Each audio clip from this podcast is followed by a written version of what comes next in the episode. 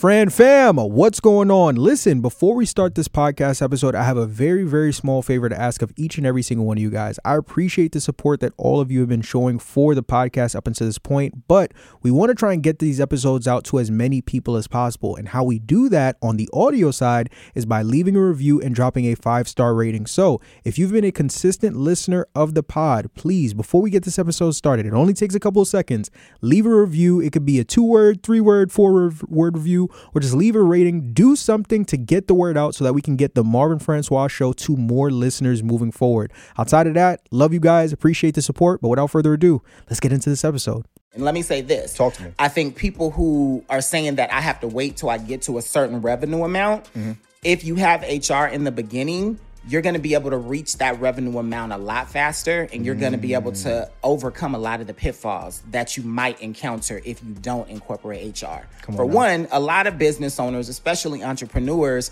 spend money like crazy. Mm-hmm. They don't have a rhyme or reason to it. It's just like, yo, I'm paying this person three grand. I'm paying this person this. Mm-hmm. If you had HR, you'd establish pay bands. You'd understand like salary, the the salary compensation or the, the national averages that are applicable for that particular region. Mm-hmm. And then you apply that and you adopt a pay philosophy for your company. But if you're just spending money with no rhyme or reason, how are you really going to say that this is going to be the amount of money I'm going to make in a certain amount of time? Because you don't really know how you're doing that. There's no strategy behind it. Come on now. Come you know what now. I mean? So I'm just saying, like, you say you want to get HR when you get a certain amount of money. If you start with HR, we can get to that amount of money faster. Come I'm on. The biggest risk that most entrepreneurs take is trying to build a successful business without funding. But what if I told you that risk doesn't have to be your reality just by you having access to the right information? What's going on, family? My name is Marvin Francois, and just a couple of years ago, I was a new entrepreneur trying to turn my dreams of building a successful business into a reality. Now, once I learned that the key to me doing so was accessing business credit, I accessed the funding I needed, leveraged it to build multiple six figure businesses, and I haven't looked back since. And now I want to give you the exact blueprint that I use to do this so that you could do the same for your business as well. So this Thursday, I'm going to be hosting my free Bankroll Your Business Masterclass where I'm going to be teaching you how to access a minimum of $50,000 in funding, whether you have good credit, bad credit, or no credit, so that you can take that funding to build the business of your dreams. But listen, we only have 100 seats, and by the time you watch this video, about half of them are gonna be gone. So if you haven't already, click the link above or below this video to secure your seat, and I'll see you on Thursday. Let's go. Ladies and gentlemen, boys and girls, children of all ages, this is the Marvin Francois Show, your number one source for all things business, finance, and investing. And today huh, is a very special day because our guest today is a human resources specialist with nearly two decades of experience in business development, startups, mergers, acquisitions, and leadership development training, both domestically and abroad. To some, he's the chief HR strategist for Earn Your Leisure University. To others, He's a global business consultant, but at the root of it all, he's your company's secret weapon for people, infrastructure, and strategy. And today, he's here to give you all the game you need for your business to succeed. Ladies and gentlemen, I'm here with the one, the only, Mr. Brandon Nelson, AKA BN the HR guy. What's going on, family? How are you? Nothing much, man. Thank you for having me. Listen, thank you for coming on down all the way from Cali, man. How are you? I'm good. I'm a little hot. Yeah. Know, Atlanta, we we we're humid out here, but I'm here. Happy to be here. Listen, Invest Fest weekend. I feel like I feel like from what I see on Instagram, you're in Atlanta. If not every week, it's like every other week, just working. Yeah, it's become, Atlanta's becoming a second home. Seriously. Becoming a second, becoming a second home. But yeah. even even still, your heart is in Cali. You're locked in there. Ain't that no way fans or buts about always it. gonna be home. But listen, we're live. We're here. Invest Fest weekend. Excited to have you. Excited to get connected with you. Yeah. Um, I've been watching you from afar for so so long, and I've had people in trucking come on here. I've had people in real estate come on here. I've had people in credit in so many different fields. But never have I ever had somebody who specializes in the behind the scenes of business mm-hmm. come on here and really break down the game for my guests because, you know, we see on social media the glitz and the glamour and the flashy cars and yeah. you know the the stripe deposits and all these different things but there's another side to what it takes to build a successful business that you specialize in and i said listen i'd be remiss if I have you come on here and give the game on top of game on top of game for my people. So yeah. we're gonna get into it, but before we do, I think I did a I did an okay job introducing you, right? But nobody mm-hmm. knows BN the HR guy better mm-hmm. than BN the HR guy himself. So for those who don't know, let the people know who is Brandon Nelson. So Brandon Nelson, myself, HR professional for more than 15 years now. I grew up always knowing that I was going to be of service to people. Mhm. And I studied marketing as an undergrad. Mhm. And so I'm a natural creative person. So I knew I was going to be designing commercials and just being on the creative end of things. But those opportunities just didn't open up. So I was pursuing my master's at the time and getting ready to decide on an emphasis. And I had to go back to the drawing board and really just figure out what was going to work for me. And at that time, I was working in HR. Mhm. I then kind of went back and just explored my whole trajectory up to that point, and it had been everything HR. So I just decided to make it official. So I pursued my MBA in human resources. And from that point, my career just took off. So I started as a recruiter. I then went into more employee relations, more strategic HR. I got a chance to work with several companies on the international side of things. So I was really heavy involved in employment law. So Gotcha. just understanding what red tape to stay away from for companies. Right. And from that point, I continued to blossom in the on the management side and literally just continued to grow and grow. I ultimately achieved my ultimate goal of being VP of HR, head Wow. of HR for a publicly traded cannabis company. Mhm. And then when COVID hit, I ended up being able to pivot and start my own consulting company. Very, very dope. And that door opened and I have not looked back. right. And you've been crushing it and killing it since. So Trying, from, man. So from there, where did how did the transition, if you feel comfortable talking about it, Mm-hmm. happen to where you know, like you said, you were once working with a publicly traded cannabis company Mm-hmm. to now um, working with EYL University. That's that's that's that's a big step, right? how did that come about? So I Marcus Barney is my client. Very and dope. so I've been working with him for almost four years now. Mm-hmm. And so he and I have done a lot in terms of infrastructure building and really building up recession proof Mm-hmm. in terms of its foundation and putting all of those particular components of the business in place.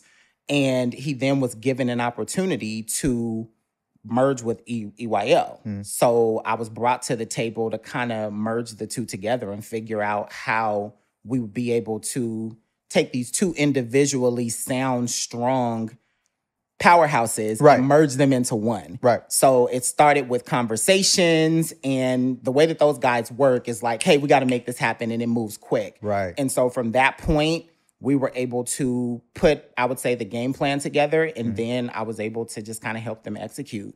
And we were able to seamlessly put that together. And so we now have EYL University powered by Recession Proof. Beautiful, beautiful. So now let's provide some context to people, right? Because I like I myself as an entrepreneur, like other entrepreneurs, I've heard of human resources, and I think a lot of other people have also heard about human resources themselves as well. But I don't think really a lot of people truly understand what human resources is, what it entails, and why it's so imperative to the growth and the development, right, and the mm-hmm. structure of a business. So you yourself, being a specialist in the space, right, for as mm-hmm. m- much time as you have, really break it down for people who don't know what exactly is human resources and why is it so important to business businesses and business owners. Got it. So human resources is really the the the practice of people's well-being. Okay. So it is the heart of a business mm-hmm. because it's it pretty much monitors not only what your employees do, who they are, and how they operate within the business. Mm-hmm. And so a lot of companies only think that HR is just hiring and firing, but mm. HR really creates and captive it, it creates the culture Right. of the business. Mm-hmm. So when it comes to having all of those elements in place, you got to think about it. If a company is going to prosper, if they're going to be successful, all of those elements have to be in place. And human resources is the one that's orchestrating that. We're behind the scenes, and a lot of people don't realize how many areas of the business that we really touch. Right. So it's, I always say that, hey, we're that secret weapon because we're behind the scenes. You don't always see us, but we putting in work. Mm-hmm. So for example, when you see a CEO that might be falling off or their, their focus isn't where it needs to be, usually have an HR professional that's behind them that's speaking into their ear like, hey, this is an area that I'm pinpointing that needs to be addressed immediately. Let's make sure we get to that. Mm-hmm. So it's if you have that absence in the business, it, it kind of you you really feel it. So I think HR is one of those those things that's not celebrated, but I think now people are starting to become more aware of just how powerful it is as a, a function in the business. Right. I would say to that point, I think the reason why HR isn't celebrated is because it's not sexy, right? Like ideally when like I said, when people think about business, especially in this information age that we're in, mm-hmm.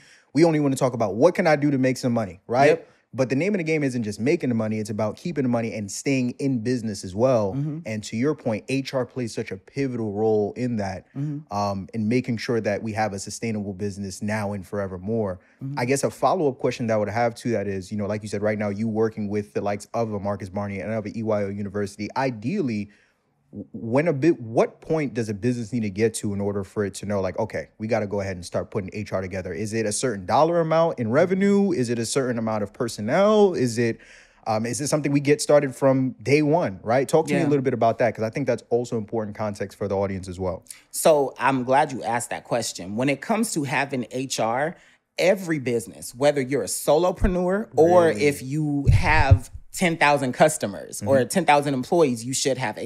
Mm-hmm. I think one of the the misconceptions that we have is that I have to get to a certain point before I initiate HR. And that's just horrible thinking. It's really HR should start at the infancy stages of your business. Mm-hmm. It should be incorporated in some form or fashion. Mm-hmm. But I would say it's not a dollar amount, but it's really how you establish your infrastructure when it comes to understanding the mission, the vision, the core values of your company what you're aspiring to accomplish for your customers. Mm. All of those things that you're pretty much crafting out, those are HR elements. Right. So a lot of businesses think that, oh, well, I don't need to have someone in because I don't have employees that I have to manage on a daily basis. And it's like, okay, well, that's one element of HR, which mm-hmm. again, they think all we do is hire and fire. Mm-hmm. But when it comes to really crafting and building a business, that's the other side of HR that people are now starting to become familiar with. Mm-hmm. But you start that early. It doesn't matter how many employees you have. I love it. I love it. That was important context for me too, because like I said, my preconceived notion was, okay, I need to be making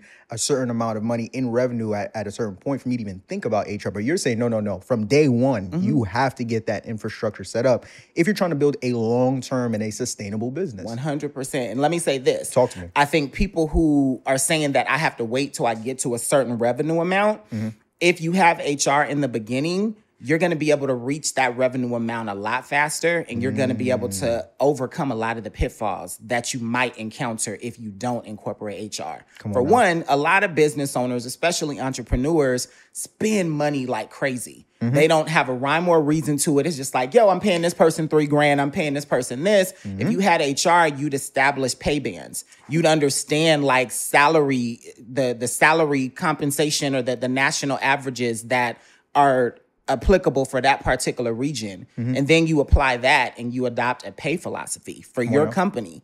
But if you're just spending money with no rhyme or reason, how are you really going to say that this is going to be the amount of money I'm going to make in a certain amount of time? Because you don't really know how you're doing that. There's no strategy behind it. Come on now. Come you know what now. I mean? So I'm just saying, like, you say you want to get HR when you get a certain amount of money. If you start with HR, we can get to that amount of money faster. Come on. I'm just saying. I'm come saying. on. You getting me excited, brother. Look, bro, let, me, let me let me sit up. I forgot who we brought on this episode. Listen, we're going I want, and that's exactly why I was so excited to bring you on here and break this thing down because my goal is just to provide as much value as I can to new and or aspiring entrepreneurs through this platform. And I'm I'm looking at the likes of you, and I'm like, man, I'm doing my community a huge huge disservice if I'm not breaking this aspect of the business down. Wow. Because yeah. you just broke down a huge misconception. Like I'm sure, like myself, there are a lot of other people that are tuning into this episode that thought like, hey I got to get to this amount and then I can consider HR. You're saying if you want to get to this amount, you got to consider, not even consider, you need to get HR set up now because mm-hmm. there are probably a lot of holes in your business that you're not able to see that an HR specialist like a BN, the HR guy, can come in and say, hey, mm-hmm. we got to fix this, this, this, this, this, and this, right? Mm-hmm. So let's really break this down for people. And let's, let's start off talking about structure, which you yeah. started, started to really get into, right? One of my personal favorite sayings in business is you cannot delegate what you haven't done. Yeah. Right? And for me, um, I think about when I think about that, I think about SOPs, which I would love to talk about with you mm-hmm. because mm-hmm. um, obviously, as we're looking to build a successful business, eventually we want to get to a point where we can start bringing people in. Yeah. Right. But before we bring those people in, we need things like SOPs to ensure that these individuals that we're bringing into our company know exactly what needs to be done, mm-hmm. how it needs to be done, mm-hmm. why it needs to be done, and making sure that it's getting done as efficiently and as effectively as possible. So, uh, let's take some time to break that down for the audience. Uh, when we talk about SOPs, for those who don't know, could you please explain what an SOP is and why it's so essential to the structuring of a business? Absolutely. So, SOPs are standard operating procedures, mm-hmm. and those are pretty much it's a document that you put in place so that your employees know what to do. And so I think I'm gonna take it a step further and break it down a, li- a little more. When I have clients, I have SOPs, but then I also have WIs, which are called work instructions. Because an SOP tells you what to do, work instructions tell you how to do it. So a mm. lot of people, if you overgeneralize things, then it's you can't really have an expectation for a certain performance outcome. Right. And so when you're bringing your employees on, it's important to have your SOPs because those are all of the procedures within your business. But when it comes to training you want that person to execute in a certain manner, you really have to have work instructions. The work instructions are going to take you from A to Z on how to execute that specific task. And those mm. are important to a business because when you think about it, when you were onboarded to any particular company, if you just sit down in front of your computer at your desk and they tell you, okay, go and be great. that's and but that's the reality of a lot of companies out here right now. Crazy. now. Okay. And so for me, I want to sit you down. First off, your onboarding is going to be fire. I need now. you to have a, a, a party. We want you to know how important you are to this company, the what you're going to bring to the table, but also what we're going to give you. And look, we want you to know exactly how we want you to perform at our company. This is how we welcome our customers. Here's a full on script on how to do it. This is the system that we use for our CRM. Here are all of the steps on how to access all of the menus. This is how we save. This is how you access our database. All of those things. So you have SOPs, which is given the general overview, and you have work instructions so they know exactly how you want them to execute. Come on now. I didn't even. I'm like, oh my god, oh my god. I'm, I'm getting excited. I didn't even know. I thought it was just SOPs. I didn't know about no WIs. Listen, Listen, we bringing in a couple other consonants and vowels into this equation. I love it. This is exciting. hey, from A to Z. A to Z. Come on now. be thorough. Come on now. So so we understand the importance of SOPs, and now, like I said, I'm even learning about WIs. I didn't know about this. How can I go about creating? If I'm a new entrepreneur that's listening to this, I'm like, okay, I ain't got no SOPs. I Mm-hmm. Got to go get these SOPs set up. How can I go about creating SOPs and creating WIs Mm-hmm. for my business to start? What would you recommend? So use AI. It is the best tool of life. So chat GPT all day. Okay. So I would recommend if you are a new entrepreneur or if you're a new small business owner and you're looking to establish SOPs, use prompt engineering. So you are going to go to chat GPT, you're going to open it up and you're going to say act as a business owner. Give me a, a name of a company. Give me a company. Uh, Nike. Nike. So act as a business owner of Nike, a shoe brand. Establish SOPs for welcoming a customer and entering customer information into a database. Mm-hmm. That's the prompt that you're going to put into Chat GPT. Mm-hmm. It's then going to create the SOP for you. Mm-hmm. All you're going to have to do as the business owner is review it to make sure that it makes sense for you. But you're going to get that in literally 30 seconds and you're going to spend another 5 minutes with editing it, editing it and in 10 minutes you have an SOP. Come on now. Come on now. Come on now. This is getting good, ladies. Which is crazy though, because I'll say maybe 10 years ago in my career, I'm I'm known for writing SOPs from scratch. Like I'm a writer. That's Right. always been my thing. But now you have AI that can do it in seconds. So not only is that gonna save you time, but it helps business owners amp up and get equipped uh, so much faster. So now let's let's talk a little bit about that because you brought up AI and there's kind of this interesting back and forth that's existing right now on the um, you know just in the business world and just on the internet in general Mm-hmm. because there are certain people that are um, excited for AI because they see it as a resource that provides additional leverage, right? Yeah. To your point, you essentially just say, "Hey, once upon a time, I had to sit down and do this thing from scratch. Now you don't got to do that. We could just go ahead, chat, go hop on Chat GPT, find a business that's similar to ours, and create these SOPs and create these WIs through a program like that. For you as an HR specialist and as a business consultant and a business strategist, on the flip side, you may have other people that say, "Okay, cool. Aren't wouldn't a BN the HR guy be fearful that a uh, program like?" And I see you smirking already, so I, I already know where we're going to go with this. But that a Chat GPT maybe, I, I, for lack of a better term, would usurp the services or or what you do and and and what you provide as an HR specialist. To that, you would say what?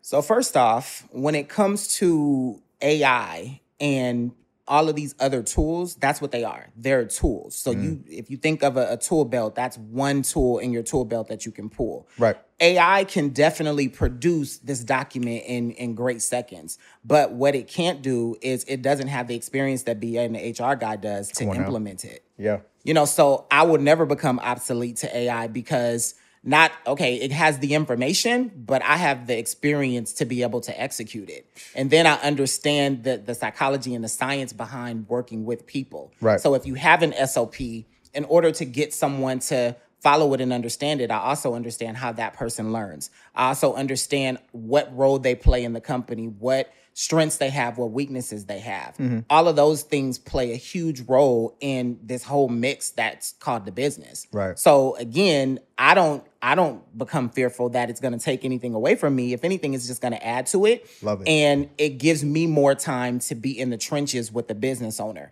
on preparing them for that execution. Mm-hmm. But the preparation part, I get to kind of put that to the side so that I can focus more so on the execution. Love it. Love it. Love it. Love it. Let's dive a little bit deeper into business strategy. I want to talk a little bit about business models, right? Because you have a lot of entrepreneurs. I think there are typically, when we talk about business models, there are usually like three routes that most entrepreneurs co- go when it comes to bringing people in, right? So you have one business model where you have entrepreneurs that strictly have W 2 workers, Yeah. right? Individuals that are on payroll and that are essentially helping them to fulfill the different uh, obligations in their business. Right. Then you have another business model where you have entrepreneurs that hire strictly contractors. Hey, listen, I'm not putting none of y'all on payroll. We're gonna do mm-hmm. this a la carte. I'm gonna pay you, you know, as you're going ahead and providing whatever fulfillment on whatever services my business needs. Mm-hmm. And then you have a third business model where you have a bit of a hybrid situation, right? Where you have entrepreneurs that have like, you know, a couple of individuals that work in their business that are W 2 mm-hmm. a couple of other individuals that are contractors and they're, you know, hiring them as they need and so forth and so on.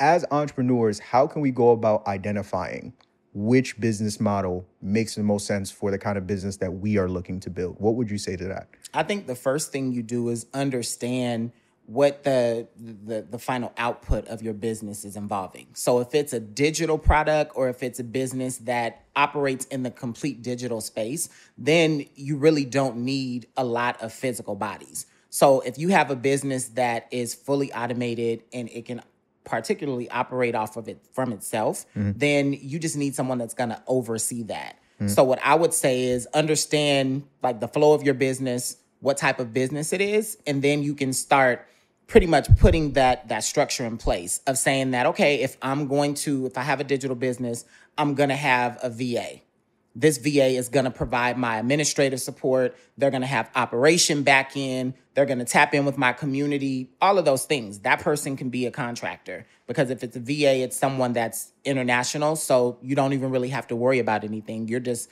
pretty much negotiating the payment terms and making sure that they're executing accordingly. But when it comes to, I would say, a business that requires a little bit more in depthness. So, say for example, let's just use the EYL for example. There's so many components to that business makeup. Mm-hmm. There's different corridors to it. You have the learning element. You have the the curriculum that has to be designed for live courses. You also then have back end support for help desk. You then have a sales team. So there's so many different corridors that have to be covered. That requires more of an actual W two team. And for a W 2 employee, that's someone that you want exclusively to work for you. Right. Someone that you want to be in house, and that is you're going to be able to dictate what they do and how they do it. Now, for a lot of business owners, if you just hire contractors and you're okay with not having that complete control over what they do, then you can go the contractor route. But what I'm seeing in these in these different circles is a lot of people are bringing on contractors when they're really employees. So you have mm. to understand the difference between the two. So for example, if I say this is my operations person, but they're a contractor, but they work a set schedule. You got them there Monday through Friday. They got to be there 8 to 5. They literally have a job description and they're only working exclusively for you. That's that's the definition of an employee. That's a W 2 mm-hmm. So I think you can structure your business any any way that best fits you, but you also have to understand the the consequences of classifying a person correctly, and then also the risk of misclassifying them as well. That's a really great point. I, I want to dive a little bit more into that because there are a lot of people that probably are making that mistake and they don't know it in terms of mm-hmm. having improper classification in their mm-hmm. business structure. You talked about one, in, or a couple different ones in regards to how that person is operating in, in your business. Are there any other things that can contribute to a potential misclassification? Like I think I got a mm-hmm. contractor working in my business. Mm-hmm. Brandon Nelson comes in and be like, I got some bad news for you, buddy. It's it's uh it's something else going on here based off of the way that this person is operating and providing fulfillment for your company. Mm-hmm. Are there any other key things that we could be able to look at that help us differentiate and know for sure? Like I have a contractor and I know based on the way that this person is operating in my business, they are a contractor. I have a W two employee. Based on the way that they're operating in my business, I know that they are a, Yeah. a W two employee. Talk a little bit about that. Yeah. So how I distinguish between the two for a contractor, I'll use myself as an example. I'm a bona fide contractor because I do I provide business services for multiple clients. So that's mm. first tell all. You do a specific service for multiple clients. The service that you're contracting also should be something that you don't provide in your business in-house. So a lot of business a lot of business owners will for example, you have sales internal and you have W2 sales employees, but let's say it's seasonal, you gotta you need to pick up a couple of more people. So or you need more bodies, so you bring on additional salespeople, but you say, oh, those are contractors. Right. That's a misclassification. Mm. Because you have sales in-house, you can't classify that person as a contractor. Right. They're not a contractor, they're a temporary employee. Mm. So mm-hmm. that's how you have to categorize it. So the person should have multiple clients providing a service that you don't provide inside your business. They also should have their own business insurance. So I have my own professional, my own pro- professional and general liability insurance. And then I'm not exclusive to that particular individual. That person doesn't tell, none of my clients tell me how to do anything. They come in and say, I need your help. I need you to provide HR infrastructure. I'm even someone's HR point of contact for anything and all HR. But they don't come to me and say, hey, I need you to discipline this person and I need you to write them up. I need you to do this. So as long as you're not the person that has the the the complete control in the situation, then you kind of know what the difference is between the two. So if you're telling that employee what to do, they're they're literally exclusive to you. They're working a set schedule. They're an employee, not a contractor. Got you. Um, this is getting good. Mm-hmm. You you are also talking about you know like you said understanding where you want your business to go in terms of determining okay am I am I leaning more towards bringing in more W two workers versus Mm-hmm. contractors. What are some of the we understand the pros that come with going either way depending on where you want to go as a business. Mm-hmm. What are some of the cons, right? Because obviously even if you know as a business where you're going is going to require you to either have more contractors or have more W two workers, Mm-hmm. it fits. There's still there, nothing is hundred percent um, lateral, right? There are going to be some bumps and bruises that come along with it. There are still going to be some holes Mm-hmm. that business owners need to be mindful of. From your experiences working in HR, what are some of the cons that come with having businesses that lean more towards contractors? You talked about one already, which is lack of exclusivity, Mm-hmm. right? Versus some of the cons that come with having a more W two favorable model. Talk a little bit about that. So out before we decide which one we're gonna have more of, I think the business owner first has to understand who they are and what their capacity is. Hmm. So I would I would equate it to being a parent. Okay. You don't have children unless you know that you have the, the capacity to be able to take care of them. Mm-hmm. So as a business owner, you're not going to bring in W2 employees if you're not going to be able to manage them. Facts. W two employees are they have to be managed. They have to be given specific parameters so that they can get to the end goal that you set for them. With a contractor, you're bringing in a person that has expertise. You're giving them your problem, and they come in and they tackle it. It doesn't require hand holding, and it it's self managed. So those would be the difference between the two there. But I'll say another con of having, let's say, more contractors than W 2s is you're bringing in someone who is used to doing things their way. They're they're their own business owners. They're their own man, their own woman. So you're going to get that conflicting boss mentality. Mm-hmm.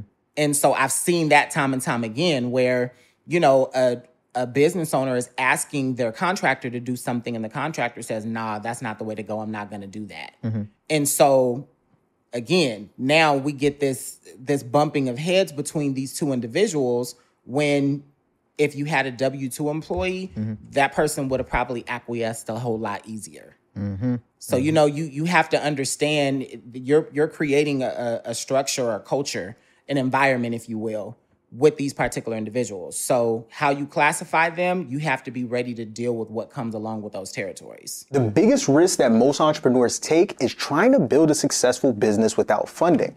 But that risk is a reality for one out of every three entrepreneurs because their personal credit isn't where it needs to be in order for them to access that capital. Now, the truth is, you can close the gap between where your business is versus where you want it to be by leveraging business credit, but if your personal credit report is poor, 99% of banks and lenders are going to deny you from doing so. And I should know because a couple of years ago, I leveraged my personal credit report to get funding from Chase to start my company. And now that very same company, Takeoff Financial, is serving entrepreneurs just like you that are looking to restore their credit to get access to five to six figures in funding. So if you want to go from risk to reward, click the link above or below this video to schedule your free consultation so that we can restore your credit and put you in position to access capital to build the business of your dreams. Let's dive a little bit deeper into that, right? Because we broke down mm-hmm. SOPs, we broke down WIs, we talked about some of the different business models that come with having a properly structured business, W 2s versus W 9s. Mm-hmm. Let's talk about hiring. Because this is, mm. look at, yeah, yeah, yeah, yeah. See, look, he's already, he had to take a seat back. He had to let a gasp out. You Okay, understand? It's a, it's a, it's about to be one of them ones. Let's talk about Yeah. it, man. I, like I said, I would be remiss Yeah, if no, we didn't talk about it let's get into it. This is the dragon that every entrepreneur struggles with slaying. You mm-hmm. understand? Yeah. finding talent, finding the right people Mm-hmm. To to build this to build this business that we as entrepreneurs are looking to build. I don't care what you do. It doesn't matter if you're in Mm-hmm. Trucking. Doesn't matter if you're in real estate. Doesn't matter if you're in healthcare. Whatever it may be, Mm-hmm. it's tough. It is very very tough. I want to be able to help people understand how to do it, when to do it, why they're going about doing it, and avoiding a lot of the pitfalls that you and your several years of experience have seen so that they can go ahead and make sure they avoid that as well. So, for start- starters, let's get to the nitty gritty of it, right? When do we as entrepreneurs know it's time for us to start looking into hiring? Let's let's start there and then kind of build from that. Got it. So when, of course, when you start to feel that tug, I would say, Mm-hmm. I I can't do all of this by myself anymore. Right. You're trying to run the business. You're trying to strategize for the business. You're trying to coordinate and develop partnerships and collaborations with people. When you feel like that's starting to become overwhelming, then it's probably time for you to start spreading your wings and bringing on additional people. Mm-hmm. But I think before we start hiring, and this is where it starts to become difficult to bring on that talent, is you don't really know what your company is and who you're looking for. You know, I think when it comes to establishing your mission and your vision for your company, mm-hmm. those are tell-alls. Whenever I am hiring for a con- for a client, that's what I'm leading with is I want you to know who you're going to come in to work for. That's how I'm going to be able to craft all of the different questions. But it's a lot of people who haven't really defined those things. And so it's hard for you to hire someone if you don't really have the answers to the questions that they're going to have. Mm-hmm. Or you're saying, okay, I'm overwhelmed. I need to bring in someone. Okay, well, before we say you need to bring in someone, let's figure out what that person needs to do. Right. So when I meet with clients that feel like they're at that point, what we do is a complete brain dump.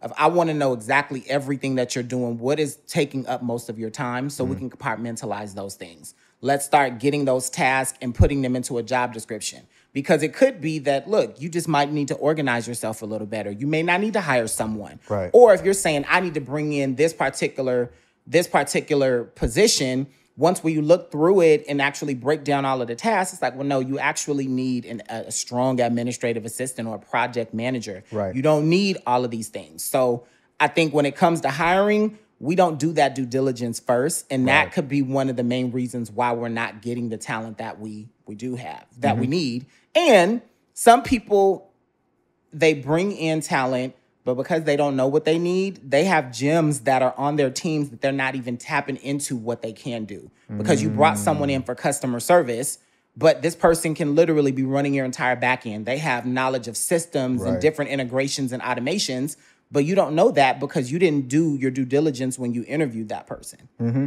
You know what I mean? So it's you got to do your homework as a business owner. That's how you're going to get that desired in is knowing what you're doing and starting out that process right. I'll give you a great I'll give you a great example in my own company. I remember when I first started my current company, Takeoff Financial, we had an individual that we brought in and he was interviewing for our sales one of our sales positions. Great guy. Came in um, to come in doing sales and for the first like month and a half he was okay, but he wasn't necessarily stellar. However, the longer me and my partner kind of like was monitoring his behavior, eh, we also had another position in our operations staff that Yeah. we needed filled. And we kind of were just looking at a lot of, you know, his qualities and the traits that he brought to the team. Is like, I think he would be better here Yeah. in operations versus here in sales, right? Yeah. We've moved him over to our operations team. He has been like the head honcho. I'm talking about employee of the month every month. Yeah. Never misses a day, always punctual, and is like setting the tone literally each and every single day for what we look for in that department. Like he he's he's that guy, essentially, right? But once again, it goes back to your point. These are the key things that us as entrepreneurs aren't seeing, right? Some of us are either hiring too early, some of us are hiring too late, some of us are mishiring to the point that mm. you just made, to where we have this person here and they're really, their talent and their gifts really can serve other aspects of our business. Mm-hmm. So let's dive a little bit more into that then, right? We understand now when to hire, mm-hmm. right? And making sure we do our due diligence before to make sure we're not pre-hiring or or mm-hmm. hiring too late. How do we go about hi- going about bringing individuals into our business the right way? What's the step-by-step blueprint that you would lay out for individuals that are watching this episode? Got it. So I would say if you're going to consider hiring, let's do our homework first, making sure that we understand the business that we're bringing them into. We have clearly defined job roles for that person. The job description is clear. Mm-hmm. You're you have all of the the different responsibilities laid out. Mm-hmm. Then it's about making sure that you have an appealing job ad. You know, when you looking for somebody, you don't want to just say, "Hey, we hiring." Hit my DMs if, if you want to do that.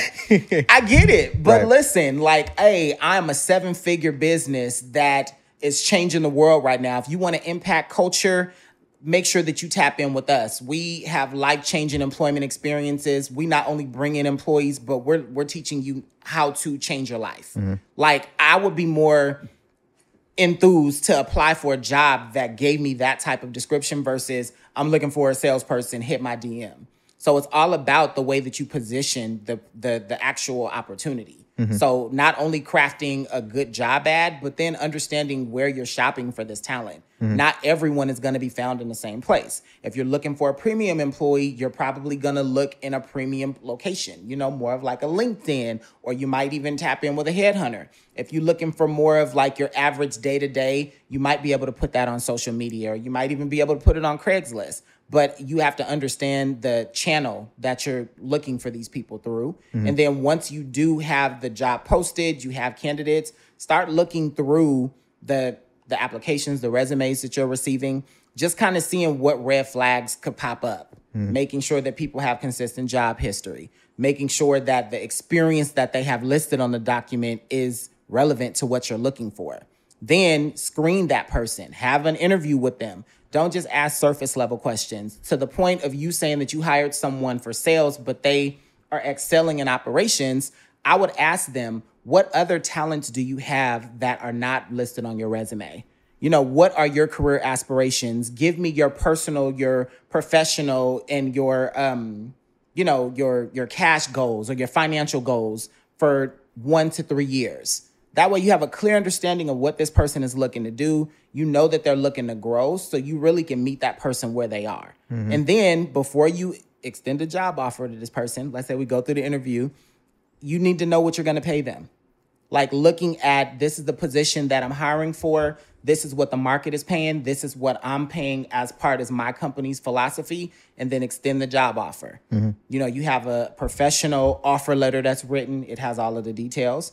And then once you get that person having accepted that offer, then you onboard them. Onboarding is a whole different beast, but I would say that's a good, clear path to hiring somebody the right way. I love it. You mentioned a couple resources. You talked about Headhunter. You talked about LinkedIn. Um, you also, surprisingly, I'd never heard anyone mention Craigslist, but that is a resource in and of itself. Are there any other resources that other entrepreneurs could look into when it comes to hiring outside of those, or is that essentially like your big three, big four? I would say you also can look on Indeed. I think Okay. a lot of us slip we we slip we sleep on Indeed, but I like it because you can not only upload your resume, but you can also search the different opportunities that are there.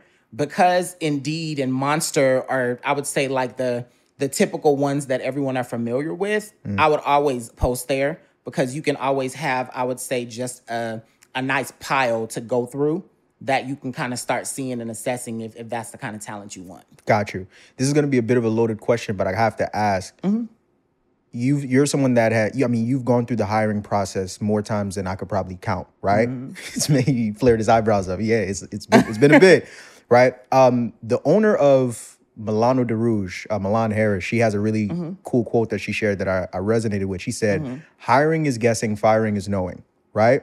Yeah, I, I really really love that quote. So my question for you is, and like I said, it's a bit of a loaded question, it might be a bit tricky, but even though of course you're essentially helping business owners fill positions for operations and sales and all these other different um, aspects of their business in that interview process has there ever been a key component or a key trait um, that you've seen in a majority because it's never going to be 100% across the Yeah. board but just a majority of the candidates throughout your years of working in hr to where it's either like okay this person more than likely is going to be a good fit and you turned out to be right about it or on the flip side to where it's like okay this person is qualified but this one thing here is letting me know that I'm not 100% sure that they're going to be a, a long term fit or a good fit here. And you were right about that. I, I don't know if there was ever one key component there.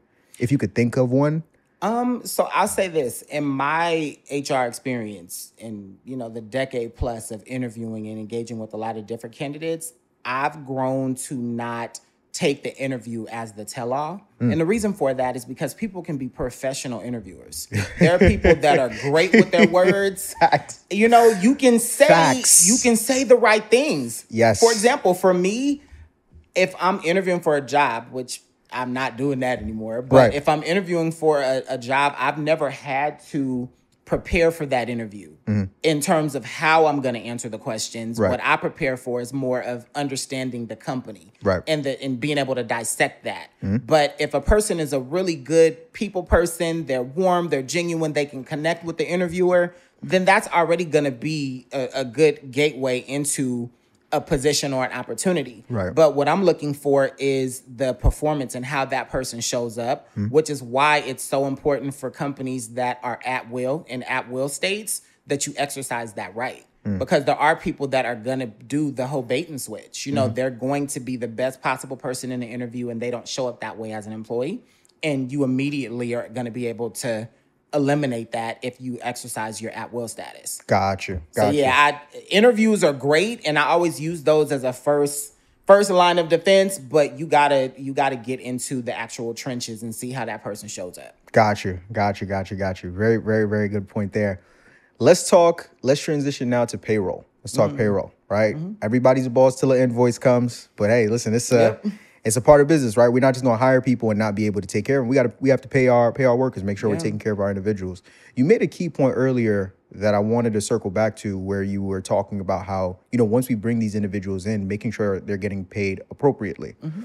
You have a lot of entrepreneurs mm-hmm. that right now have employees in their company, and they're either either overpaying them or mm-hmm. underpaying them, and they have no idea Right. right? Right. Talk a little bit about that. If I'm an entrepreneur, if I'm a business owner, how can I go about what are the steps that I need to take to ensure that either before or when I'm getting ready to bring somebody in, I'm paying them the exact amount that I'm supposed to be paying them to ensure that they're getting compensated fairly and appropriately and I'm not either putting a hole in my pocket or I'm not spending as much I'm not spending as much as I actually should be spending to retain this employee. Gotcha. So what I like to do is pull national survey, national salary surveys, because that's giving me information across the board on what companies of a certain size hmm. are paying. Right. And what I'll do is I will take that information, which is a sample, and I'm going to show that to my client because it's the specific company size, the same type of industry, and you know, it kind of gives them an idea of, hey, this is in this particular region. This is what this company is paying. Let's identify what's going to be comfortable for you and create a range. So at the minimum level, this is at the lowest end that we're going to pay. We have a mid for people that are coming in with a bit more experience, but if we have someone that we really want to get in, this is the max that we're going to pay.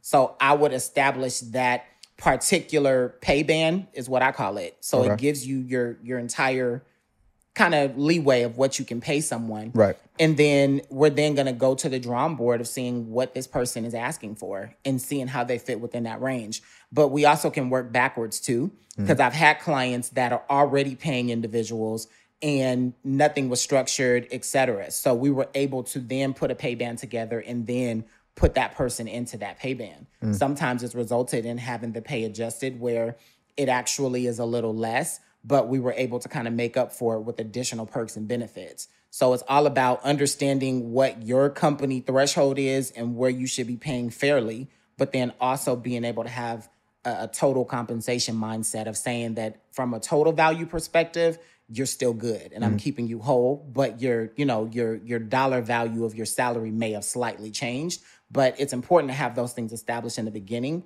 Because if you do change someone's pay, is an opportunity for them to be disappointed. It can Right. impact the performance, which can impact the culture of the company, and all of those things. It could be a, a you know a snowball effect. Right. Got you. When we talk about payroll, another aspect of it, once again, and this is the unsexy side of business, are payroll taxes, mm-hmm. right?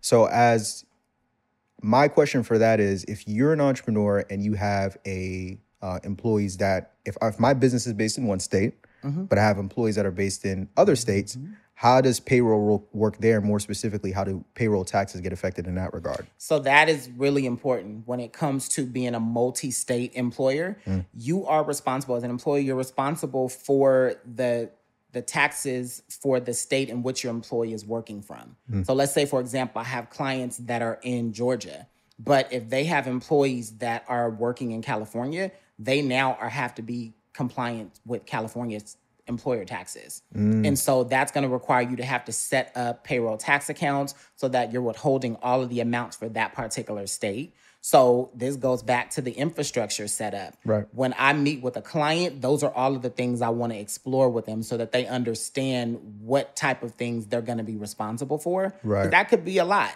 Right. When it comes to, especially with California, there's certain states that the taxation is just crazy. Right. So being responsible for that may be a little bit more than they're ready to do at that point. So it's important to know what you're responsible for before you just jump headfirst into it. Got you. Are there any resources that assist with? You mentioned one earlier, the National Something Survey. What, what was So it? that's the national salary survey. That really just gives you what each company is paying in different regions. Mm-hmm. But when it comes to setting up your taxes for each of the states that you have employees in, your payroll providers are are now offering that. Mm-hmm. This is starting to become a lot more of a prevalent issue, especially during COVID, where we had a, a, a really large influx of people working from home and people were starting to telecommute and moving to different states and such. Mm-hmm. So now payroll providers are offering that as a service. So when you are setting up your particular payroll your payroll account, you're going to enter that employee's address and then it's going to pull up and say, okay, you need to make sure that you have tax accounts set up for California. You have an employee in Pennsylvania, New York, whatever it is. And then it takes you through the steps to set that up. Family, listen, you could have saw this interview early and ad-free if you became a member of my Patreon. Not only that, but you could have also saw behind the scenes footage that's only available to my Patreon community. So what are you waiting for? Listen, head over to patreon.com forward slash the Marvin Francois Show for early and ad-free content on all things credit, real estate, trucking, Turo, you name it, we got it. That's patreon.com forward slash the Marvin Francois Show. But back to the interview. One thing that you've referenced a couple times throughout this sit down mm-hmm. is you've talked about company culture. Mm-hmm. Company culture, mission, values, mission and values, things of that nature. I want to dive more into that. Mm-hmm. I'm curious to know in all your years of, you know, being at well, first of all, before we dive into that, to provide some context, I think when I when I normally hear about company culture, there's usually three key terms out of here, which is mission, values, and then vision. Mm-hmm. Right. And I myself, I think I have a solid understanding of like mission and value and visions and how that directly correlates with business. I'm curious to know what you would define each of those respective terms as, just to help provide context for the audience as well. Got you. So whenever I talk about culture, I use the acronym MVVP. So that's mission, vision, values, and people, Mm-hmm. because that is really what culture is. Okay. So when I think of a mission, it defines, it's a statement that defines the purpose of your company. Okay. Why are you in existence? What are you here for? You can call the mission your why. And then when it comes to your vision, that is describing a future state of what you want to accomplish for your business. And then when it comes to core values, those are descriptives that should describe the characteristics, the the the personality of every person in your company from leadership down. Mm. So when you think of a company, you think of let's say if you think of Google, mm. like some of the core values that I can associate with a company like that would be innovation, Right. of agile, mm-hmm. um, flexible. You know, they're they're trendy, etc. So whenever you have core values for a company, this goes back to your hiring. When you're hiring people, you want to hire people that have the same core values as you. Right. Because that's what they're going to exude in everyday life of your company. Right. And those are things that you also that you should also see in your your leadership. So, for example, when I worked with um, Marcus, right when we were getting ready to do the Earn Your Leisure and Recession Proof merge, one thing we did is we went through and we established the mission, the vision, and the core values. And so he's like, yeah, core values. And you know, I gave him like, I want people, if you had to describe what your business is, give me those words. And so that's how we were able to develop it. So we have service, we have hustle, we have, you know, um, servitude and like different things of that nature. But it's really making sure that, hey, if I say these are the core values, when I look at it, I should be able to see that. Mm-hmm. Like that's what sets your company apart. There's a distinctiveness about it. Mm-hmm. And then that also just plays into your culture. Mm-hmm. Like that's really how you establish culture. But if you've never set sat down to actually put all of those things into play and write them out and actually share them with people, you don't have a culture. Right. You literally are just existing and hoping people catch on. Right. You're winging it. Essentially. Yeah, you're winging it. you're, You're winging, winging it, it. for lack of a better term. Okay. So I'm curious. So then from there, uh, that also makes me curious. You know, you know, in all your years of working in this space, have you ever seen a common theme when it's come to company culture that has existed within a lot of the successful business that businesses that you've worked with and that you've serviced? Yeah. Um, I would say a, a core value that I've seen within culture has always been a focus on taking care of the people. If your business is people focused and there's a family element to it, mm-hmm. those are the ones that win. Mm. I worked for a dental manufacturing company for 10 years before I went on to, you know, work in other industries, but this company was huge on just the family environment. There's so many things that this company went above and beyond to do for their employees that made it a family environment. People actually felt comfortable coming to work. Mm. I see the same thing with EYL and Recession Proof. It's all about family and it's all about servicing and adding value to others. So I feel like if your business is built around that, those are the ones that people want to support because it's not all about what you can get, but it's what you're giving to others. Mm. Is there ever a situation? Have you ever seen a situation where, because as time progresses, the company grows and things change, things move around. Mm-hmm. Sometimes there can be a bit of a, I don't necessarily want to call it a pivot, but a shift. Mm-hmm. Is there ever a situation where, in a lot of these successful companies that you work with, whether it's happened on a quarterly basis, on like a on a every six month basis, on every year basis, where there's a revisiting of the company culture to where it's mm-hmm. like, hey, we gotta, we actually have to change some things around here because mm-hmm. we're what we thought our mission was and what we thought our values were back two, three years ago is not the same for where we are now, where we're trying to go. Mm-hmm. Has there ever been some situation like that? Oh, that happens often. Okay. Yeah, that's that's a so for me, I'm big on having annual. I would I call them my client retreats. Mm-hmm. But during that time, we're kind of doing a diagnostic of the Okay. business. We're pulling things apart, lifting up the hood to see what's working, what we might want to change. Mm-hmm. But I would say, with all of the things that you just described, that's all under the top, the concept of change management, which mm-hmm. is also a huge HR function. Mm. We manage the changes within the business. Mm. The biggest or the, the best practice for handling change is making sure that you communicate it and be transparent about it. Mm. So let's say if we do need to pivot and there's some things about the culture that we want to change. So for example, when I worked in cannabis, we provided free lunch to everyone. It was fully catered every day and that was something that people came to love it but we had to figure out like hey this is starting to become a little costly we're going to scale back a little bit we're still going to offer something but it's going to be different Right. so we had what we say quarterly town hall meetings so during that town hall we brought that up like hey family meeting just want to let you guys know we're not doing full on meal services anymore but we are doing these different a la cartes there'll be sandwiches there'll be different things for you still to be able to consume on a daily basis. You don't have to worry about lunch, but it's not going to be the full catered meal that you're used to. And the reason for that is because we're scaling back because we're going to use those funds because it's going to contribute to a new build out that we're going to have, which is going to we're going to allow you to be able to not only invest in this particular endeavor, but it's going to be more career opportunities for you. Gotcha. You know what I mean? So Yeah. it's just about communicating it, but those changes are gonna come. Like, and you have to be ready to pivot, but communicate to your team so that it's just not a shell shock. Gotcha. Gotcha. I want to talk also about something. You said something. I, I fell in love with it when I heard it. You posted it on your uh, social. Sustainability versus scalability. That mm-hmm. was man. I, I would. Mm-hmm. I really want to talk about that because once again, because of this time, time and age that we're living in, everybody's like, "How do I get to seven figures? How do I get to eight figures? I want to make a hundred thousand in a hundred days. Mm-hmm. I want to make my first million in you know a month, and all these other different things."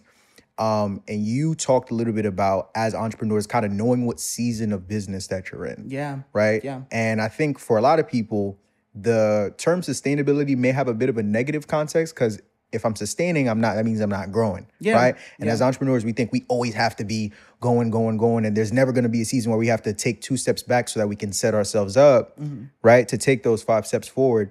Could you talk a little bit about that? The difference between sustainability versus scalability for the people that are listening right now? Yeah. So I think one of the reasons why I did that post is because I hear that term scaling, scaling, scaling Yeah. a lot in Right. the entrepreneurial community. And I do think it's great and you should aspire to do that. But I think we can also do ourselves a disservice by not understanding what it means to scale. Right. And so by scaling, that means that you have already achieved a certain amount of success in your business.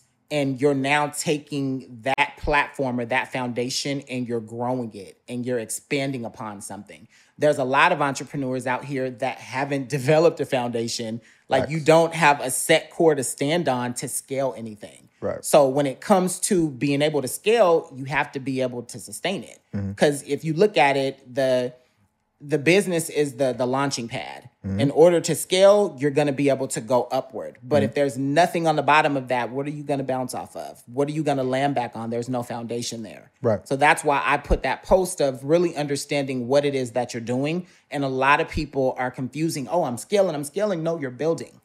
You're going to build 1st mm-hmm. You're going to have that stable foundation and then we're going to be able to scale. Mm-hmm. I love it. I love it. Let's talk about another aspect of business as well. You know, because once again, we want to build a successful business, mm-hmm. right? And we need to make sure that everything on from on from the behind the scenes and on the back end is taken care of from top to bottom.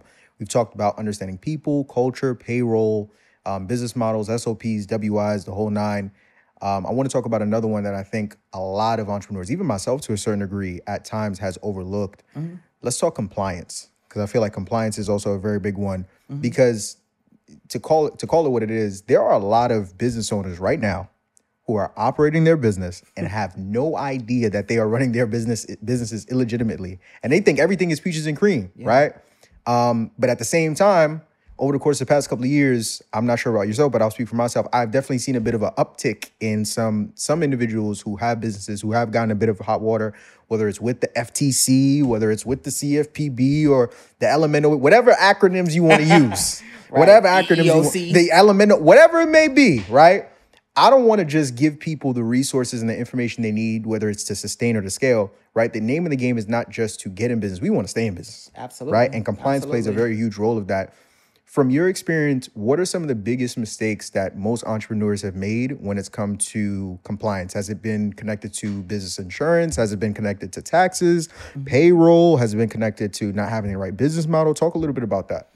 Um, I would say a little bit of all of the above. Okay. One of the the probably the most popular one that I've seen has been the classification Okay. of employee versus contractor. Mm-hmm. But then I also see a, a huge, and one of the things I like to do is just the, the gap analysis of, hey, what are we missing here? Mm. But I see a lot of business owners that don't have business insurance.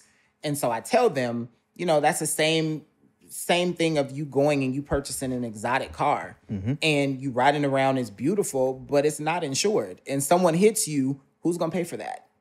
Mm. That's literally the same thing for your business. If you're out here, you're thriving, you have all of this revenue, and someone sues you and you don't have professional or general liability insurance, mm-hmm.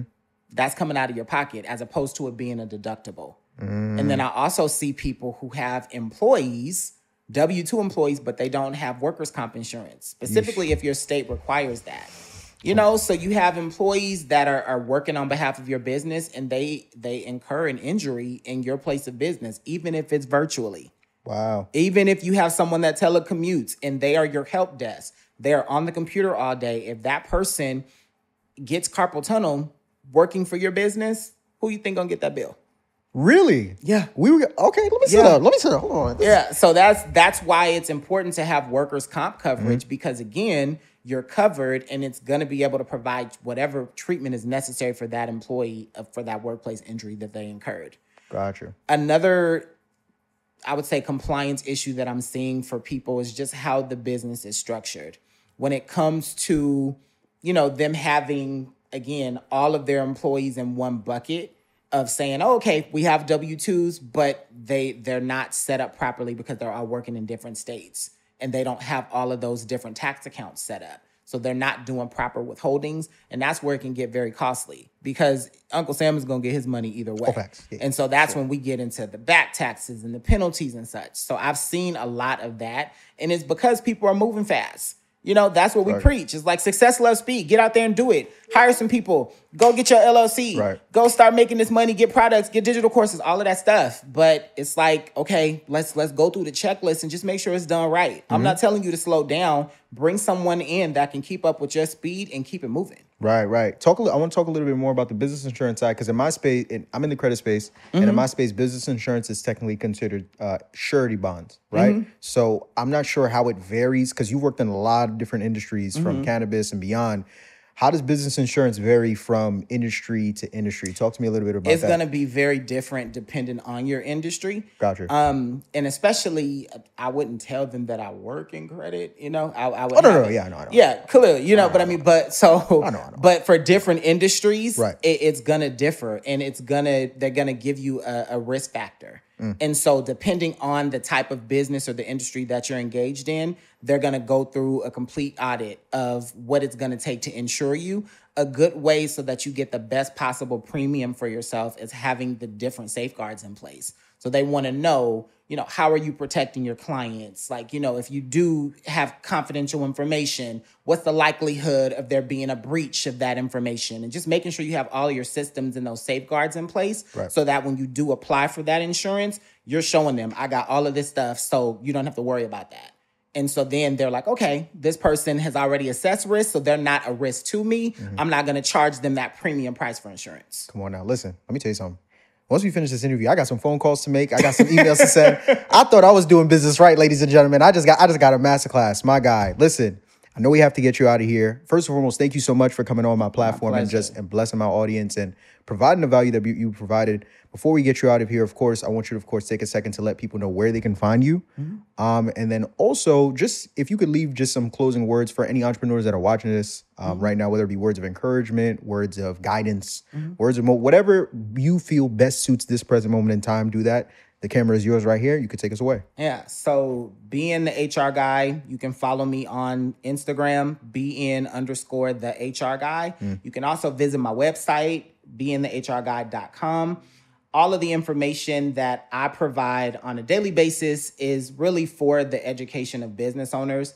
It's my mission to make sure that our people are not only able to do business without boundaries, but to do business correctly so that you're set up for success, so that we have longevity and that we're able to leave legacies for our family. When it comes to setting up or starting your own business, we definitely want you to do it, but remember, we want you to do it right. Mm-hmm. There you go. BN the HR guy, ladies and gentlemen. Listen, if you haven't already, what are you doing? Take a second, take a minute, take an hour out of your day right here, right now to just go ahead, slap that like button, leave a review, and show this episode some love. I'm very appreciative for each and every single one of you. Even more appreciative for you, like I said, for coming on and giving the game on top of game on top of game.